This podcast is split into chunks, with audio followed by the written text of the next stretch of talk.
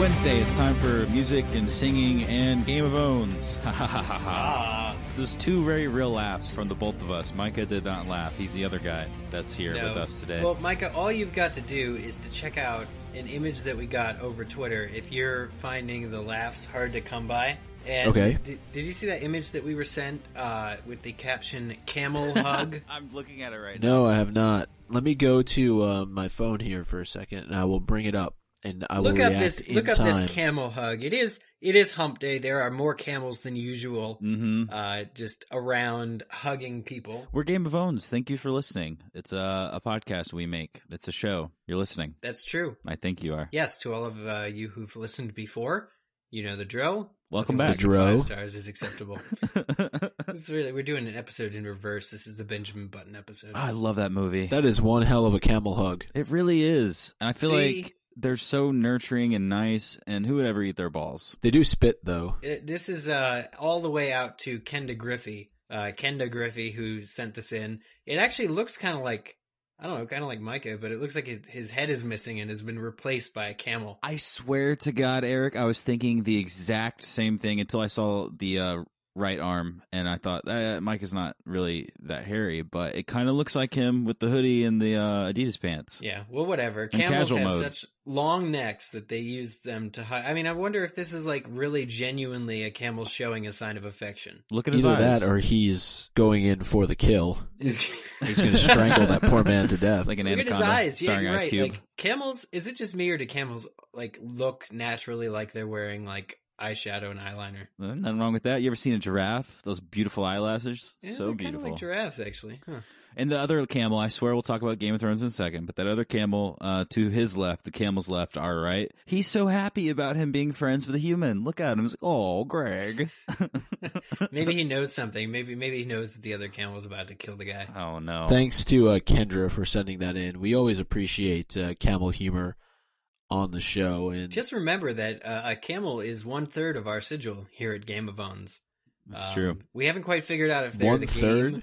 or the of and or the owns. Uh, Micah, I was thinking the other day that uh, the third would be a dragon, and I forget exactly why, but I, trust me, it made total sense to me at the time. A three headed camel dragon. Maybe it was because the thing had three heads, and I was thinking a sigil should have three parts. Maybe. Um, so How does the yeah, bear we- fit into all of that, though? The body of a bear, the, the, the head of a three headed camel dragon. it's man, bear, pig. it's a bear with a camel hump. And, man, bear, pig. Yeah. Al so Gore we haven't Pig get quite in here. introduced Winter Drew, as his name will be. As Oh, God. But uh, but Winter Boo and Winter Coo have both made appearances on the show before. Hey guys, you know we got a Theon chapter this week, and I don't want to delay any further before we talk about the final Theon chapter of Clash of Kings and how different it was in the show. It was very different, and I thought no better way to start it off than from the last comment at this current time as we're recording on our latest Monday episode of winterscoming.net from House Martell. It says, "Been waiting for the next chapter for some time. It dawns on people what we are dealing with from here. Looking forward to hearing the reaction intently." So they're listening intently right now. At least House Martell is. So that's that's a good bunch of people. That's good. Yeah, they're doing some recon early on in Ah. the uh, in the reread here. The reread. Well, let me just say this. I am surprised. I feel almost as surprised as if I would have just walked away from an episode of the show and we were coming in to record. I read it very recently and just the boldness of what happened at the end of this chapter, it would have given away things that happened in season three, obviously. So I understand why they didn't do that in the show. But it was just like, well, hell, this could have been almost the last chapter in the book, and it would have just been, holy shit, I cannot wait for this cliffhanger. Well, the thing that that really uh, was brought forward for me is the memory of doing this episode uh, and you know, kind of talking about it on the show. And when Theon gets knocked out, uh, Micah, I think, was like, "Oh man, he's in so much trouble. Oh my gosh!" And I was like, "I don't really see that, man. I, I just, uh, I think his men didn't trust his leadership to get them out of." You know, they were being sieged from all sides, but I don't see any reason to believe he won't just wake up and then continue commanding his men once they're out of Winterfell. I, of course, didn't know that he was in such bad hands as the hands of Ramsay Snow here. Well, I knew the Northmen were outside of the gates of Winterfell from the show, and Right. I honestly didn't really expect to see that happen in this way. But uh, George's version is obviously the best version. It makes the most sense. Roderick is coming back with the men that were gone due to Theon's distraction, and they're ready to make shit happen. So they've got the Karstarks. I mean, it's it's it's a big selection of people. There's a host outside that are basically knocking at Winterfell's door, saying, "All right, Theon, I know you've got like 17 people in there, half of which don't really care anything that you're saying. Uh, what are your terms? I'm going to go ahead and let you talk, but you do realize we could beat you." And it's just it's bad it's bad. I mean, it, it, changes. It's different than what we saw on the show, but it's so much better. Like, ah, I almost wish they would have done it this way because it's so epic. Like how it happens. Imagine that captured on screen with the the knock to the face. It's just so yeah. good. Well, the first thing that actually came to my mind when I was reading through this chapter was it's almost very much like what happens for the Lannisters and specifically Cersei and and Tyrion. Really, uh, mm-hmm. that Tywin is able to come to the aid of his family and save them just in the nick of time. And I feel like that's a bit what happened here with Theon. You know, he saved literally in the nick of time, and he is not a character that anybody really likes, with the exception of maybe one host on this show. it just really kind of makes you that much more upset that he's able to get away uh, with what he's done and he's able to still one up the the Starks and the, the people who uh, you know have have sworn their allegiance uh, to the Starks, and it's frustrating as a reader because he's this slime ball, and yet he's been one upped by an even slimier ball, and now that slimier ball is ruling in Winterfell, and who knows what is going to happen to Theon, but I don't know that many people actually care. Well, I, I can say that I really wasn't cheering when when Theon. You were saying it's different because we really don't like Theon, and I, I don't think it's the same for the Lannisters. The level of dislike, but Theon definitely has earned his place on a lot of people's shit list. You know, I wasn't cheering when he was saved in this chapter, but I, I definitely wasn't disappointed that he was saved. If that makes sense, because it's hard to root against the guy when you're inside of his head and inside of his chapter. You know. Yeah, it, it's kind of it's kind of difficult to to think badly of him while you're reading in his head, even though he's doing all these really really stupid things and he's a bad character and yeah, blah blah yeah. blah blah blah. And he's disagreeing with people, other characters we like, like Maester Luwin. Right, and they're giving him good advice, like, "Hey, Theon," and it, it was just like it was in the show. He basically gives him a heart to heart during all this nonsense. oh yeah, Sad we didn't Which, have the hornblower. And, and, still fully believing that the kids are dead. Um, you know, still comes up to right. Theon and is like, "Hey, man." And he gets no respect. Theon does not respect his elders, and this is a point of contention right at the beginning of the chapter. I wish they would have shown the shot though when they were on the battlements and looking at the host because if that would have been in the show, so much more of a perspective would have been given, and like you yourself wouldn't have had to really question how large is the threat outside the walls. Like the men knocked him out. Sure, did they just all sneak away and wanted him to get his nose out of it because they didn't want to fight? You know, I, I think a little bit of context. I know it would have cost more money, but a little bit of mm-hmm. context would have really greatly improved the situation because I think there's a lot of people that may have walked away from that being slightly confused as well. I think that's why the hornblower was put in the show to kind of show like they're they're such a big host. They're out there blowing horns and it's some real Lord of the Rings scale kind of shit, you know. Well, the hornblower, are we meant to believe he was uh, the bastard of Bolton? I don't think so. I mean, he oh, does right. have the horn in the uh in the scenes forward, and he like rocks him across the face with it right before I'll his kill that man if it's the last thing I do. Right. So I mean, is it him? Who knows? Write in. Tell us your thoughts. Yeah. Yeah. Is that him? Um. I mean, the thing that kind of confuses me though is kind of the fate of Winterfell. And after this book, I mean, we haven't read book three, but seeing season three and all the Starks be separated from Winterfell, I kind of really want to know what's next for it. I mean, with it supposedly succumbing to flames or what's going to happen. I, I just, I don't really remember necessarily what what happens after this point in the series. What I find to be the challenge really moving forward, uh, and and clearly we'll get some perspective from Bran uh, in the next book, but the one thing that the TV show did was it really pulled in a lot of storyline that is beyond the next book, and you know, not to spoil anybody here, but Theon is not a point of view character in the next book, and I'll just leave it at that without going into any further detail. Well, I mean, you can say like I've I've heard this too that really Theon's storyline from this part in book two Like halts. is picked up in like book five. Yeah. Like, were they not pulling from book five to do season three's Theon stories? Like, you know, to figure out kind of what happened with all that crap. So Right. No, that that, is- that's that true. To me is shocking. I'm glad that Theon was obviously still a big part of season three, um, but it really seems like for certain characters like Theon, we're lucky or they're really reaching far ahead to give us kind of what's happening now uh, or next. I think it's kind of a neat mechanic though, because from what I've been told about the next few books, they kind of share a similar timeline. So they were able to keep, you know, one of the bigger actors in the show, and they were able to keep his storyline going.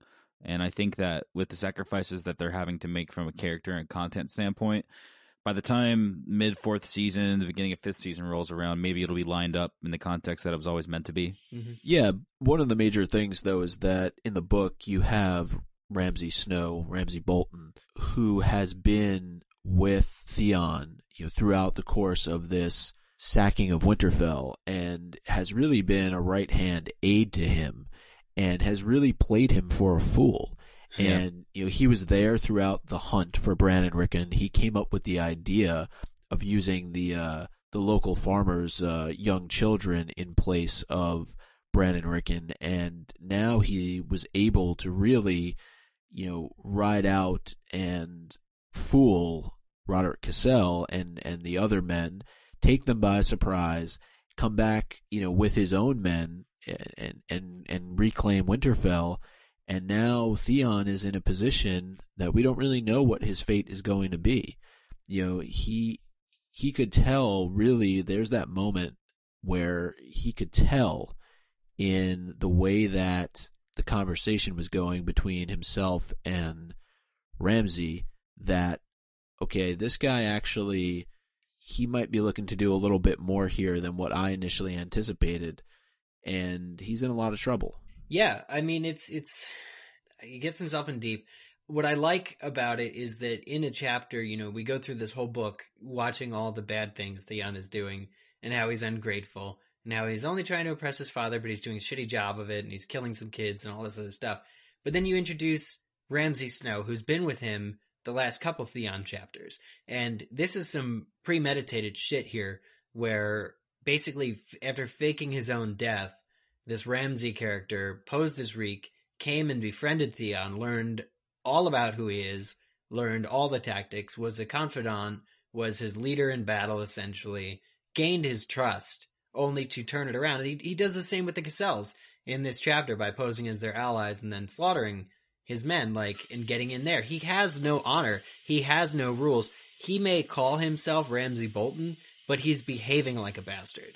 And he's behaving, and he's behaving, he's behaving like a bastard, and he's behaving like a monster that he is, and an animal. And uh, frankly, George has given us via the Theon chapters a character that we like to hate more than Theon. Yeah, I mean Ramsay Snow really just I I'm blown away by this chapter because I didn't see any of this coming, even having the show's knowledge. I feel like what happened to Winterfell and its burned havoc, I finally have resolution to now because they kept it a mystery because they didn't want to spoil what was going to happen at the Red Wedding with the uh, with the Boltons turning Mhm. on the Starks. Right, so they can't show a bad Bolton, right? Is that what you're saying? Ish. I mean, I feel like this is still a bit debatable, but not really. There was a score of Northmen, and the Boltons, the men from the Dreadfort, rode them down. You know, he brings his own contingent of men. This is what Ramsay was working on the entire time. He, as Reek, infiltrated with Theon, and then was like, "Hey, give me some money. I'll go get my people. I'll Yeah. get some friends to help." I mean, that's what they did. They came and helped. And so, in this chapter, Theon is just almost cheering. He's like, "Sure, that girl you asked for, fine." And then that's when Ramsay changes his mind, picks a different girl. Theon says no. He gets backhanded with a, a gauntlet, shatters his face, and that's when the proverbial shit starts to happen. And that's only really the last paragraph of the chapter. Right. Yeah, and it is done much much differently in the show, which was mentioned earlier, and I think it served its purpose. Though I, I think having Theon be the one who kills Roderick Cassel, there that was really the no turning back moment for him. You know, once he does that, it and yeah, you could argue him taking Winterfell in the first place is the no turning back moment, but I really think once he beheaded Roderick, that was it. Um, in front of Bran, in front of Rickon, in front of Maester Luwin, and everybody else who he had grown up with. The fact that he was so willing to do that and not, and he does hesitate, but ultimately ends up doing it. Um, I think it served its purpose though. Uh, and so, you know, the fact that it's Ramsay Bolton that does it in the, in the book, uh, just goes to his character and how twisted of an individual he really is. Uh, and then, you know, Zach, you mentioned he attacks Theon, and then his men proceed to kill Theon's men, and pretty much everybody else who's left uh, in Winterfell who is not um, willing to bend the knee. I love this twist, though. I really do. Like, I, I know the outcome of what the Boltons end up doing, but prefacing it with the chapters that were that were just before, and knowing what kind of mind Roose Bolton had, and knowing what was happening at King's Landing, and who was getting the titles and where, and how it was all going down, and with the Tyrells helping the Lannisters out now, the Boltons are kind of just just dishonorable, disloyal opportunists, and for now, it's working in their favor. I'm interested to know whether or not there's ever any kind of retribution because I know George loves to write a real story, and sometimes really people get away with bad things. Right, and and the full force of the blame can be put on Theon. There's nobody that's going to be there to say if Ramsay Bolton, you know, lets his father or lets others know what happened at Winterfell. Well, Theon did all of this. Nobody's going to Mhm. be able to say otherwise. He can put all of it Yeah. on on Theon's shoulders, and at the end of the day, it was really him. And you know, one thing that um, was kind of mentioned in passing at the very end of the chapter was that you know Maester Luwin takes a spear between the shoulders, and so we're left to believe that uh, he is no longer with us either. So you know, we lose kind of two pillars of Winterfell, and that really the first book, you know, who helped not only raise Theon but helped raise all of the Starks and in Roderick and Maester Luwin. Yeah. This is still the same Theon, though, so it's hard to feel sorry for him. This is the aptly named Theon Turncloak. This is the Theon that threatened Roderick with his own daughter, Beth. You know, like, this is the same Theon that basically has deserved what has happened to him. But I just think it's interesting looking at the whole situation uh, up until the Red Wedding with a large scale, knowing that these domino like pieces, like the Starks losing Winterfell, is part of what shook the Boltons' resolve. You know, the fact that they were able to pull this off it Mhm. shook them even further to do the ultimate turning point, which was later on at the Red Wedding. You know, like if this wouldn't have happened, it maybe not would have happened at all. Well, this wouldn't have happened if Ned were still alive. If Ned were around, they would never. He would never stand for this kind of betrayal of his bannermen, eh, whether it be the bastard of Bolton or Bolton himself turning on the Starks the way that he has. We saw him unsure a couple chapters ago. This just the world would be totally different without Ned. And, you know, they didn't even know to worry about the Boltons, who, as you say, are opportunists and, and all that stuff in these chapters. Like he was worried about Jon Arryn's death when he died. It's so crazy because everything has just fallen into chaos now that Ned's Yeah. gone. Chaos. Literally, who would have turned on the Starks? Who would have turned on the North if Ned Stark was still your liege lord? It's it's likely that not many would have. It's likely that the Boltons wouldn't. But now have. they're just like, hey, there's no man as like honorable ever left in the world, so we should just Yeah. embrace the chaos. I'm As just you mad. I just feel that the North is a bit cursed in a way. It it just seems like that because I mentioned when we started having this discussion the fact that it's so frustrating that it looked like Theon was done in and there was no way out for him, and then all of a sudden, even though it is the North betraying the North in a way, uh, the fact that here's Ramsay Bolton and his men, and they come and they attack, you know, Roderick and his men from behind. They or they you kind of infiltrate uh, under false pretenses. So it's just it's just really annoying to me. And you know, one other thing I would say though is that don't directly connect Ramsay with his father because there is a big big disconnect in that relationship. So I don't believe that. I don't believe that at all. I think there's a pretense of a, a disconnect, but I think really, honestly, they agree with each other. Maybe it's because of something that happens in season three, which can you really judge the TV show? But it seems like every time uh, Roose gets update of what his son is doing, he is proud. Uh, I don't know. That's just that's just the that's just how I saw it in the show. I don't know if you guys agree. Maybe it's I, th- I forget where he is. Maybe it's by the bear pit or something. Somebody tells him what his bastard is up to, or he talks about his bastard. Like even that we've read a letter, you know, from apparently that was apparently from Roose saying my son was wretched and he's or my my bastard is is wretched. He's a monster and he's out of control and it's a good thing he's dead. But that same letter said he was dead. You know, so it's like, well, clearly he's not. Clearly, not everything can be trusted. So I don't know. I, I like to think that Bolton and his son are are in fact, you know, two birds of the same feather. They they both had the flayed man, you know, as their sigil. they haven't renounced. He was his has father? renounced Yes. the man. There's not the same connection between Roose and Ramsay because, in fact, he is a bastard at the end of the day. So just keep that in mind. That's all I'm saying. Yeah. So what does Bolton want with the Freys? He wants to set them free, whilst he burns the entire city of Winterfell. Hint, hint, hint, hint. See, that's what I'm telling you. Him and his father are are in close correspondence. Doesn't mean they like each other. Well, he said they like each other. They're- They're of the same mind, though. That uh, as soon as the dad decides to side with the Freys, uh, there he there is Ramsay pulling them out of burning, flaming buildings.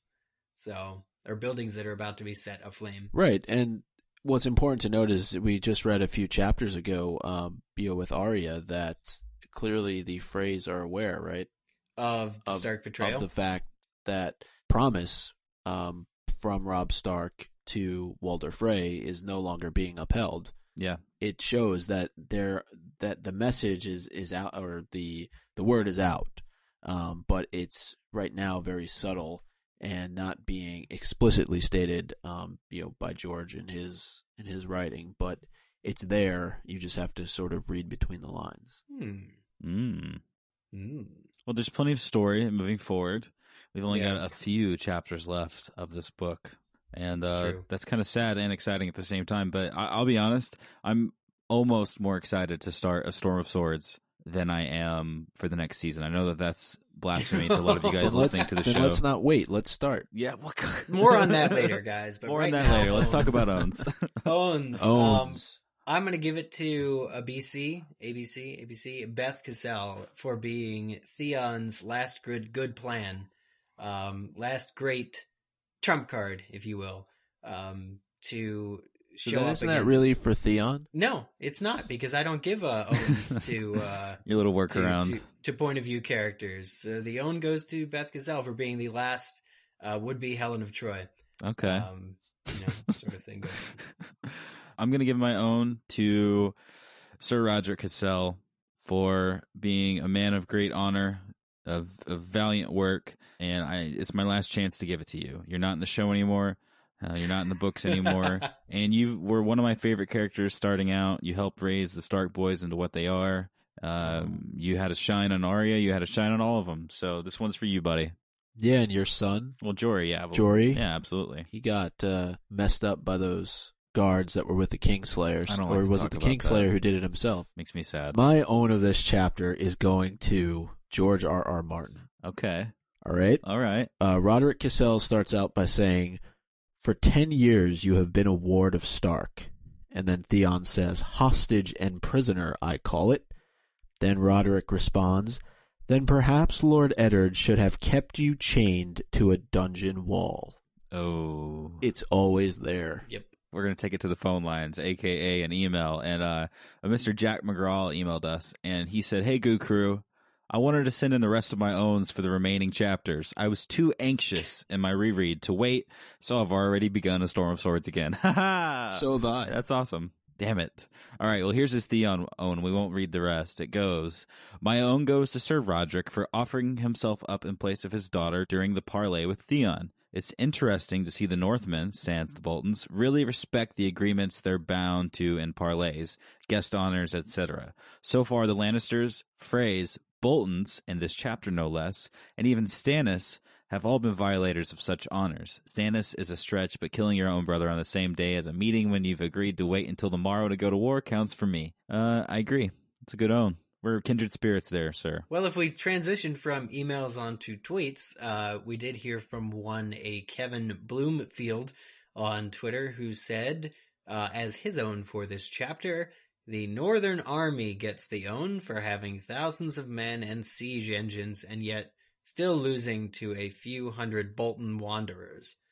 Well, I guess I don't know if the Northern Army gets the own. I think the Bolton Wanderers get the own there for that. This is debatable. I, I side Maybe we're you. not sure how owns work, but yes, I completely agree that was uh, an own moment. I see what you did there, Kevin Bloomfield. You know, that's um that seems to be it for these uh, people who were a little reluctant to send in their Theon owns. We got one from Jen Wyman. Okay, okay, I see this. I see this. Uh, Jen Wyman says, "Hope I'm not too late." No, you're not. Just in time. Saved by Zach. Um, I'm pretty sure everything owns Theon in his last chapter. Uh, hashtag poor misguided idiot. I just wanted to make you read that.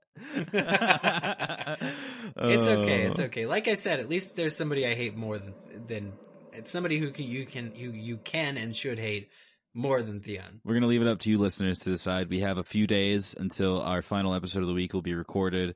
And I think that if we compound a bulk of your tweets, emails, comments, kind words, those things, I think that'll work out to lead you into the weekend with inspirational voices of yourselves. Yes, as I head down to the Crescent City. Ooh, Crescent City. very crescent like. Mm. Yes, as I check on iTunes, uh, which is a great place for listeners to leave their feedback and give us a nice rate and review. As Eric mentioned at the very top of the show, nothing less than five stars is acceptable uh, here in the month of January. And uh, we did get two uh, really great reviews. One here from Ali Tarwater, Mm, who Allie, says, Keeping it gooey always. since 99. Wow. So I don't know if uh, Allie was born in '99 or if she's just. the rest of her review will give us the answer. Uh, this is by far my favorite podcast. I thoroughly enjoy the intelligent, in-depth analysis of both the books and the show, making me appreciate George R. R. Martin's work all the more. I have and will continue to recommend Goo to my friends. Thanks for all your hard work, GooCast. Thank you for Or- that email. GooCast. Or Thank you, Was Allie. that a review? Yeah, that's definitely a review. Yeah, thank you, Ellie. We'd say stay gooey, but you've been doing it longer than we have. That's true. Yeah, that's Much true. longer than I. At least 15 years, which is really scary. She knows what she likes. Also got a review here from Lauren Lulu, who says, "My Goo review. Uh, I love this podcast. Uh, the hosts are clever and witty. I'm really enjoying listening to the read through of A Clash of Kings. I read all the books. Or sorry, I read all the books a few years ago, and now I am rereading along with the host. Yeah. It's better the second time around because the hosts do a fantastic job reviewing each chapter. Thank you. Uh, I feel like we're on the same page in regards to theories and owns. I also enjoy hearing what the other listeners' owns are. Keep up the amazing work. P.S. You should see the looks on my friends' faces when I tell them I listen to a podcast about Game of Thrones. After all, I'm a 44 year old mother of four. Yeah, girl. Yeah. Uh huh. That's what I like to hear. Tell your kids about us. Maybe Allie is Lauren's daughter. If she's been keeping it real since '99. Oh my god! Possible. I see the connection here. Yeah. yeah, but Whole uh, that's families awesome, are giving Lauren. us reviews now. Look at that. That's really cool, though. We always enjoy hearing from you know sort of the wide range of listeners that we have. No, it's very true. That's the coolest thing. On Friday, we have Tyrion, chapter 15 of Clash of Kings, for those of you keeping count. One thing to play us out on is the fact that initially, and we may have mentioned it very briefly on the show. I think it was a show that Eric and myself did.